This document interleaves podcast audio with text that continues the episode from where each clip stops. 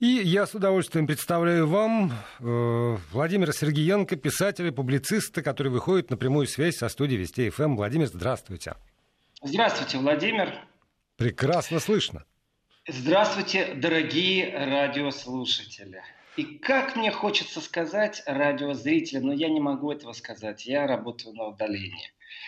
Да, но при, но при этом сохраняется возможность э, писать сюда, в эту студию. Самые интересные и содержательные вопросы я буду задавать Владимиру Сергеенко. Впрочем, по-моему, у вас тоже есть э, эта лента выведенная на экран. 8 903 170 63 63. В WhatsApp и Viber, пожалуйста, пишите. 8 903 170 63 63. Это для WhatsApp и Viber. СМС-портал 5533, короткий номер, слово «Вести» в начале текста. И меня просили наши слушатели напомнить, что э, СМС оплачивается по тарифам операторов связи. Это, это дело платное. Вот я напоминаю для того, чтобы соблюсти э, политез. И, э, Владимир, у вас социальные сети работают, как всегда, да? У меня работают социальные сети, у меня работает Facebook, у меня работает Instagram, и я вижу э, также смс, которые приходят в студию, они у меня выведены тоже на экран, поэтому пишите, не стесняйтесь, не забывайте подписывать свои смс, свои сообщения, свои размышления, свои вопросы. И не забывайте говорить спасибо, потому что когда работаешь и получаешь благодарность, это очень приятно. Э, друзья, дорогие радиослушатели, э, тот момент э, пришел. Вот мы долго шли-шли и пришли. Наконец-то в Европейском Союзе создана единая разведслужба. Ну так, скромная со вкусом. И новая разведка Евросоюза – это как раз та мечта Макрона. Я даже не знаю, что он ей хочет сделать, то есть насколько эта разведка будет эффективна, неэффективна. Э, в прошлый раз э, некоторые радиослушатели так интересовались, а откуда Владимир Владимирович знает, что там с разведками? Вот интересуюсь, вот и знаю. Так вот, у стран Европейского Союза появился новый формат сотрудничества. Э, знаете такое слово «intelligence service»? Так вот, Intelligence э, Service теперь появляется в Европе, теперь называется Intelligence College of Europa. При том, что очень интересная аббревиатура, если ее прочитать по-немецки, ICE, это Intercity Express или Сапсан по-русски. То есть локомотив – Э, на всех парах будет заниматься своей непосредственно разведдеятельностью. Почему меня заинтересовало это дело? Да потому что на самом деле все пропустили мимо такое важное событие, как создание дополнительной разведслужбы. Это не первая разведслужба в Европейском сообществе, но это э, новый вид кооперации при этом, что 21 страна, а Евросоюз чуть побольше, чем 21 э, страна. Э, да, абсолютно правильно увижу уже первый комментарий. Нашим разведчикам будет труднее. Я с вами полностью согласен. И не только нашим, китайским и американским тоже. Так вот, ну просто нас китайский и американский не интересует. Так вот, вот эта ИЦЕ служба новая, э, чем она вообще суще... существенно вообще отличается, что она может, что она не может? Э, рассказываю потрясающую историю. Представьте себе, что существует какое-то государство в Евросоюзе. И в этом государстве, да, Юра, спасибо, вижу комплимент. Так вот, э, если исходить из того, что в государстве существуют свои органы безопасности, свое Министерство внутренних дел, которому эти органы безопасности подчинены, свой Совет безопасности. И вот появляется какое-то надструктурное формирование. В чем вообще его смысл и вообще что они хотят? Оказывается, э, у Макрона была идея объединить спецслужбы в новом полете, в новых чувствах, в новых э, веяниях, а также интернет и киберпространства. В принципе, он хочет отказаться от настоящего шпионажа, я ему не верю ни капли по поводу шпионажа, что он откажется. Ну, по крайней мере, вот этой вот новой структуре ИЦЕ, которая над э, национальными разведками должна как-то существовать. И, в принципе, интеллектуальный обмен вместе с шпионажем – это слоган, который закреплен за этой новой разведслужбой. Э, в общем, что такое вообще этот проект и что такое развединформация? Так они, оказывается, решили, что нужно планировать вообще операции спецслужб. Здесь я двумя руками за. Я бы вообще вот э, разбил бы проект, который неоднократно звучал. Это звучало из уст э, Владимира Путина, это звучало из уст Макрона, это звучало из уст э, Меркель что Европа от Лиссабона до Владивостока. Но почему-то всегда говорится о том, что эта служба должна быть все-таки Э, какая-то экономическая, экономическое пространство в Евросоюзе, таможенное, то есть, ну, что такое безвизовое. Я считаю, что первый шаг на самом-то деле должен быть в едином спецслужебном пространстве, в котором обменивается по которой по линии коммуникации существует определенный доступ к определенным базам, который должен происходить оперативно. И давайте я сейчас э, немного начитался э, конспирологов, и так хочется о них тоже поговорить. Если останется время, расскажу о самой последней теории заговора из Германии, которая объясняет все происходящее. Но представьте себе, что действительно существует э, неестественное распространение коронавируса. То есть есть люди, которые специально идут куда-то, вдыхают, идут туда, где есть возможность заразиться этой болезнью, а потом идут в место, в котором они должны это распространить. Вам кажется это смешно? Вам кажется это бредом? этом. Так вот, э, в, США особенно экстремальные фашистские организации, которые, как правило, выступают за создание этно-государства США, то есть без черных, без латинов, без э, азиатов, то есть это должно быть такое белое этно-государство.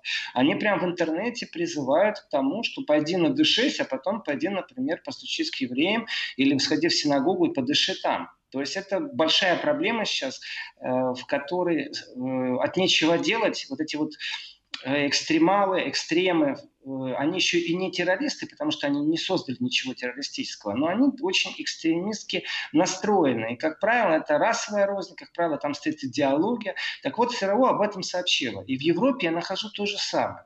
Да, Поэтому... Подождите, вот, а можно я уточню сразу? Потому что э, если, если говорить о социальных сетях, то вот подобные вещи э, как будто бы ну, тот же Facebook вычищает и блокирует, э, и никаких призывов ни к чему подобному не может быть быть. Каким образом тогда это распространяется по социальным сетям? Владимир, а давайте я вам сейчас сразу скажу несколько вещей. Первое. Вот, вот только что сделали, даже сами не заметили, рекламу Фейсбуку тому, что он вычищает. Фейсбук не вычищал, пока его, знаете, не приструнили. Это раз. Во-вторых, э, социальные сети сегодня это не сводятся только к Фейсбуку. Многие считают Фейсбуком устаревшей площадкой. Молодежь не вся в Фейсбуке сидит, она по другим площадкам ходит. Потом существует э, ситуация распространения через мессенджеры информации. И главная забота не через что распространять, а главная забота, что у этих людей, которые экстремистски настроены, появилось огромное количество времени.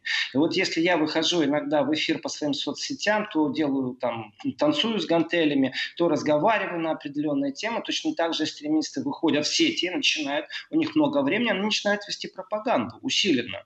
И возвращаясь теперь к службе АЦЕ, вот этой новой, только что созданной службе Европейского Союза. Так вот, эта э, служба ЭЦН вообще-то задумана как свободная платформа, в которой участники страны три раза в год просто собираются на каком-то формате конференции, семинаров. Вот кажется, что это ну, вот странно звучит, но на самом деле это не очень странно, если спецслужбы собираются за закрытыми дверями, и вот при всем своем желании узнать, что же они там говорят, я против того, чтобы туда допускали каких-то журналистов, э, чтобы это выплескивалось, потому что э, зачастую проблема в том, как остановить определенные потоки, информационные потоки, как остановить экстремистов, террористов. Э, ну, давайте так, если журналист просто это расплескает раньше времени, то сойдутся оперативные мероприятия. Вот и все. Я здесь категорически против, что это Евросоюз решил свое сделать. Вот я абсолютно за то, чтобы спецслужбы начали обмениваться, потому что если кто-то призывает в сетях к искусственному распространению, к интеллектуальному распространению, то есть вирус может быть естественного происхождения, но его распространение может быть неестественного распространения. Есть те, кто призывает к этому. Э, почему бы не обменяться спецслужбам? Что, самолеты летают только над Парижем или только между Брюсселем и Парижем? Нет, конечно. Они международные рейсы выполняют. Поэтому есть вещи, в которых нужно как-то синхронизироваться.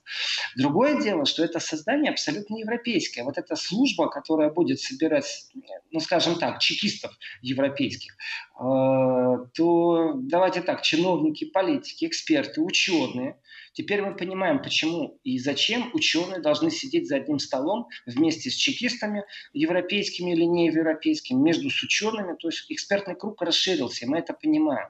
Справлялась ли с этим, например, площадка Мюнхенской конференции безопасности? Спрашивается, ну зачем создавать дополнительную службу, выделять финансирование, назначать бюрократическим путем каких-то ответственных лиц? То есть будет человек, у которого будет корочка. И он эту корочку откроет и скажет, вы знаете, я представляю ИЦЕ, это Европейская разведслужба. Ты что, имеешь право прийти кого-то допросить? Ты имеешь право кого-то хакернуть, залезть кому-то в почту? Нет. Всего лишь нас это будет красивое название, но на самом-то деле эти люди будут заниматься тем, что они будут собирать под специфические конференции специфических экспертов. я считаю достаточно правильным делом, потому что вчера еще никто не говорил, что за столом Совбеза должны сидеть эпидемиологи-вирусологи. Позавчера никто не говорил о том, что за столом должны сидеть профессионалы, которые отвечают за киберпространство. И это не только атаки атаки в киберпространстве, а информационное поле, которое создается в киберпространстве, а Darknet, черная сеть, в которой вообще полное беззаконие, там настоящий черный рынок. Вы помните барахолки 90-х? Так вот, представьте себе, что эта барахолка существует сегодня в интернете. Человек человека не видит, но они там умудряются полностью совершать любые противоправные действия. Я говорю, кстати, сейчас о Европе. И купить оружие в Даркнете, раз-два плюнул, ты его уже купил. Точно так же, как и наркотики и все остальное прочее, что запрещено законом.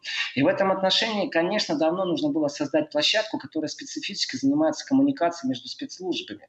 При том, что не забываем, что в Европе, а это очень многие забывают, что в Европе существует так званый Бернский клуб. А Бернский клуб, знаете, это уже специфика жанра, потому что э, Бернский клуб это неофициальный форум на самом деле руководителей спецслужб. То есть, когда собираются все главы спецслужб Европы, они называются Бернский клуб. Так вот, э, они обмениваются данными, обмениваются опытом. Но все-таки это не профессиональная площадка, а это, знаете, все-таки закрытый клуб. Да вот у нас Польша, да нет у нас Чехия, а вот у нас китайцы, а вот у нас русские. Да, но только если это все систематизировать, то тогда это должно иметь базу доступа, это должно постоянно обновляться. И вот это и есть площадка ИЦЕ, которую Макрон задумал давно. Коррупция в мировом масштабе я читаю, ну, коррупция в мировом масштабе тема не новая, просто трансатлантические компании давным-давно обнаглели, выходя на определенные э, условия, например, э, руководителям государств. Ну, мол, мы выведем из вашей страны активы, закроем фабрики, продадим китайцам, э, или наоборот, оставим производство. Два примера, чтобы вы понимали, о чем мы говорим. Переговоры по поводу завода «Опель», который банкротился. В том числе Россия высказала желание этот завод купить с теми технологиями, которые на заводе были. Э, там сразу безработных пару там, сотен тысяч. Ну, так посыпалось бы, потому что это не только те, кто на заводе собирает, это те, кто и машины продают, те, кто ремонтирует. То есть весь сервис и все сопровождающие. И долго-долго за нас водила Германия. Я помню, как Владимир Путин сказал потом спасибо за науку, но ведь Китай тоже бегал, хотел купить. Вопрос, почему не пустили Россию и Китай на рынок автопрома немецкого? Потому что спецслужбы посчитали, что это преждевременно на самом-то деле. И второй пример – это Nokia. Когда закрывали цех Nokia на территории Германии, его продали, ну как цех, я сказал цех, там производство было, его продали за 1 евро. Ну, представляете, у вас полностью новые технологии, его покупаете за 1 евро. Конечно, кажется красиво, любой купит за 1 евро. Да? Нет, там были обязательства по сохранению зарплат, например, в течение там, 3 месяцев или 9 месяцев, э, привлечение дополнительных инвестиций. И когда все это закончилось, тогда уже обанкротили эту Nokia, и она вышла, она потерялась.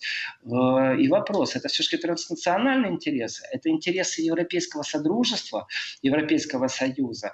И как коммуницировать, то есть собрать глав спецслужб служб под форматом Бернского клуба, ну да, им есть что рассказать друг другу. А вот если говорить о каком-то действительно взаимодействии, то что террористы, что мигрантская проблема.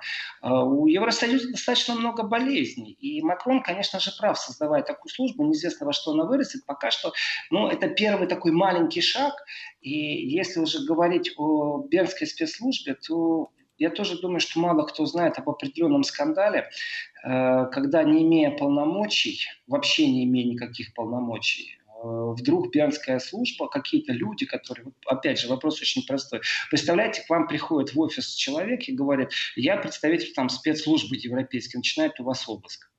Ну, силовик, вроде бы как. С другой стороны, а если этот силовик на самом деле э, не имеет никаких полномочий. То, что он делает, это полный беспредел. Так вот, представители Бернской службы как-то раз устроили э, такую э, интересную ну как сказать, спецоперацию очень странную. И был очень большой скандал. Потому что, представьте себе, в 2019 году вот это вот Бернский клуб, который вроде бы даже не имеет ни секретариата, ни правовой базы, ни наднациональной платформы, которая относится к Евросоюзу. То есть они вообще никто, их никто не контролирует. Демократический контроль спецслужбы, он должен быть как-то закреплен. То есть совбез, э, министр, которого назначает, правительство, которое избирает. То есть здесь очень много нюансов демократического контроля. Это кажется, что демократического контроля нет. Вы дали волю президента, президент контролирует. Уже демократический контроль. Так вот, представьте себе службу, которая вообще не имеет никакого контроля, у которой даже секретариата нету. И представьте себе, что это э, служба такая бернская, бернский комитет любителей разведки, вдруг ни с того ни с сего собирает команду, прям такую сильную, специалистов в сфере безопасности, и приходит в Государственную службу безопасности Австрии. Вот вдумайтесь, то есть службу, у которой даже секретариата нету, нанимают каких-то людей, которые приходят в службу государственной безопасности Австрии. Ну, может, дальше... может быть, у разведчиков э, там как-то с бюрократией проще. Нет секретариата, нет бумагооборота. Они значит, э, действуют какими-то иными способами. А вдруг? Но про, про возможные версии мы услышим уже после выпуска новостей. Владимир Сергеенко остается на связи.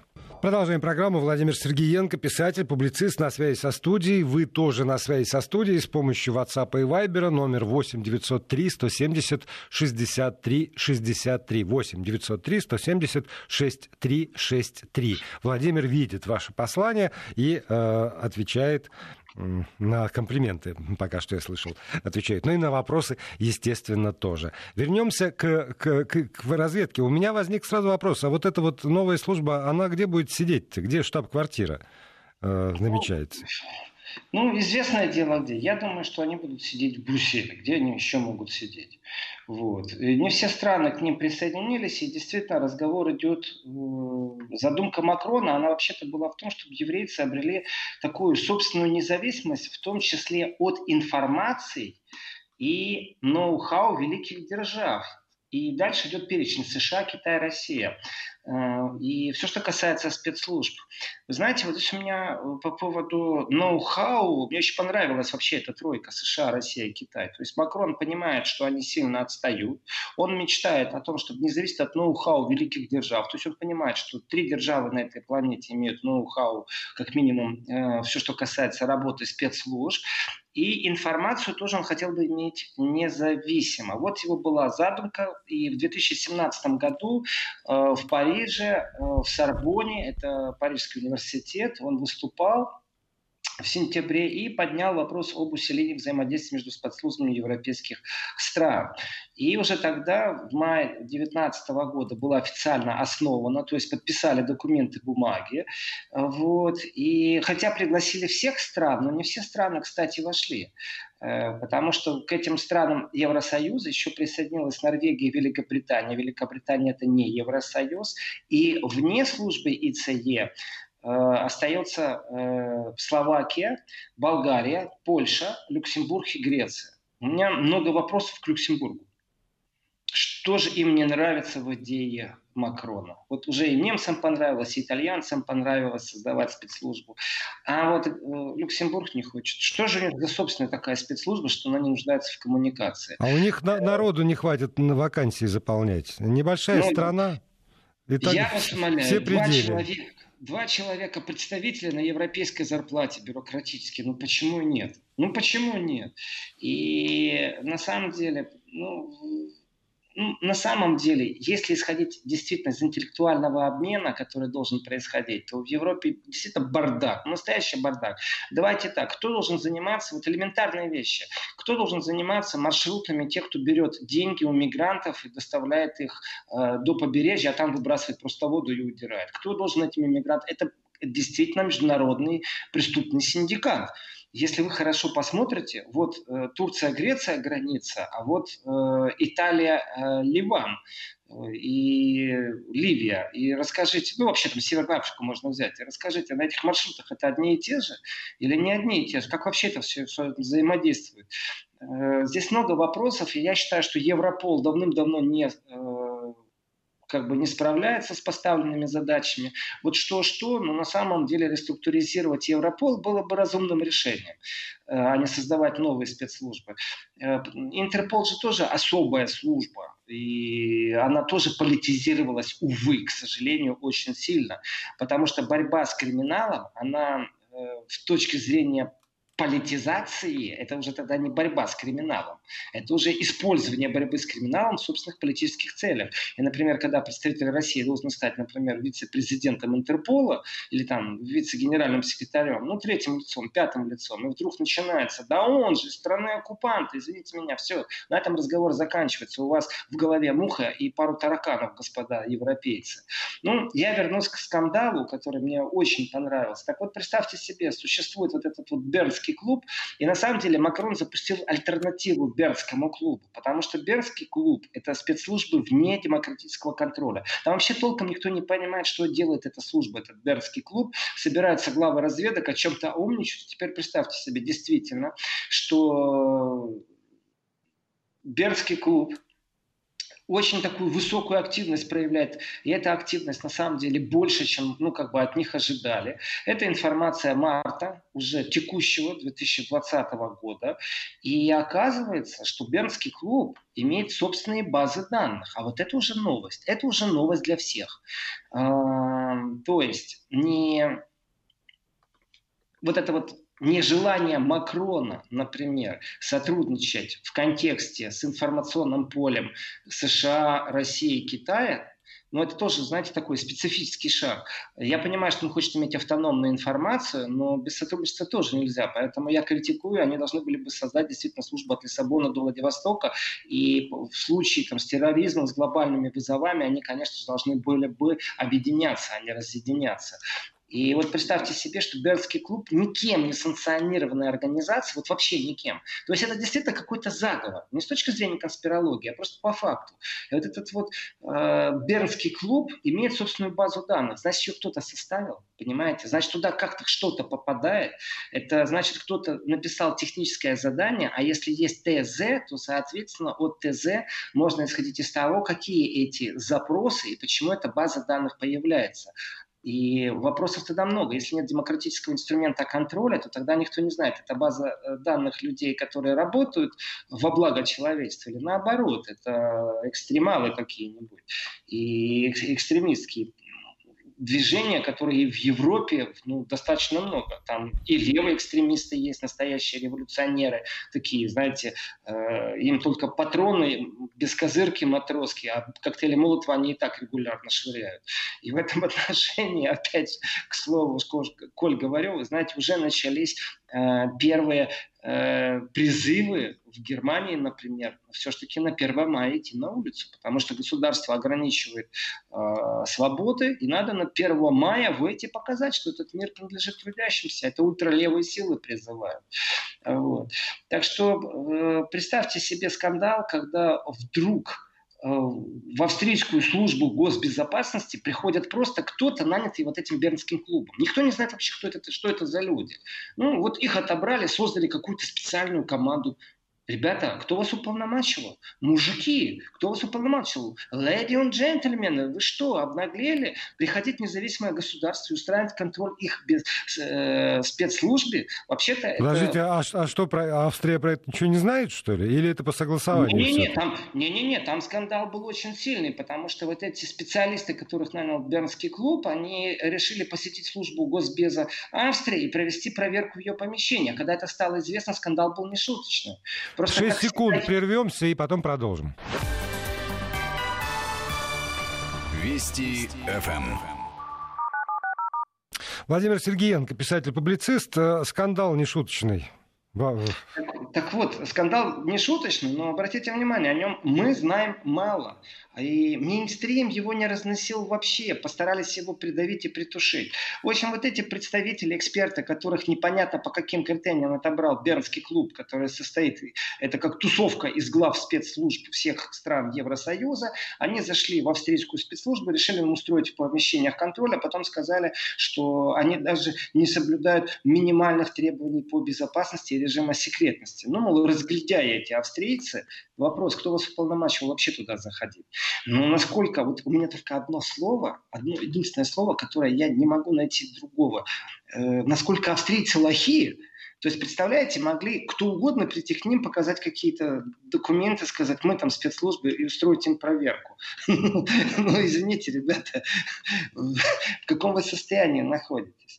Значит... Может быть, австрийцы просто в итоге их заметили, а они пришли, например, в немецкие спецслужбы и там ну, как-то провели проверку, а никто не среагировал совсем. Вы знаете, э, Владимир, э, очень интересная тема. Э, вообще, что это было и почему вдруг кто-то себе позволил? Ну, давайте так, это похоже на спецоперацию на самом-то деле. Но представьте себе, что в какую-то штаб-квартиру любого государства, в котором сидит разведка, врывается другая разведка и говорит, мы тут решили вас проверить. На самом деле, что это похоже? Ну, действительно, какой-то блокбастер, 17 мгновений весны, Голливуд, я даже не знаю. Но, тем не менее, это факт. Это я не придумываю.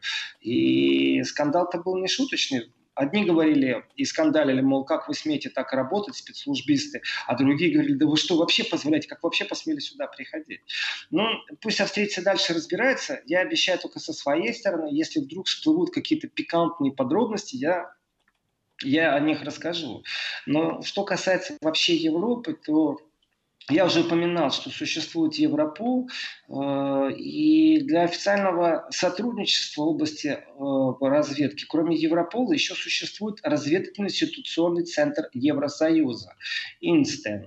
И Объединенный ситуационный центр до 2012 года это существовал, теперь вот он чуть по-другому называется.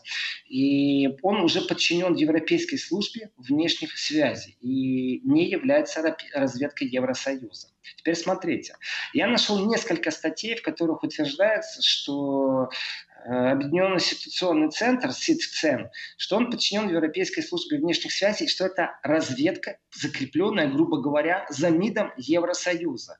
С точки зрения, опять же, полномочий внутри Евросоюза, кто мог дать полномочия вообще дать, создавать какую-то базу, какую-то деятельность вести? Является ли это разведкой? У меня вопрос, а почему они прикреплены к МИДу? С каких пор разведка прикреплена к МИДу? Извините меня, что за дела творятся в Евросоюзе?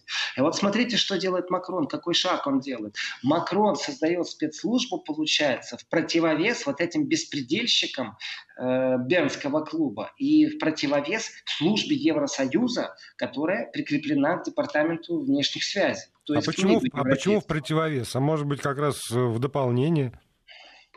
Э, ну, если дополнение, тогда как-то можно службы параллелить.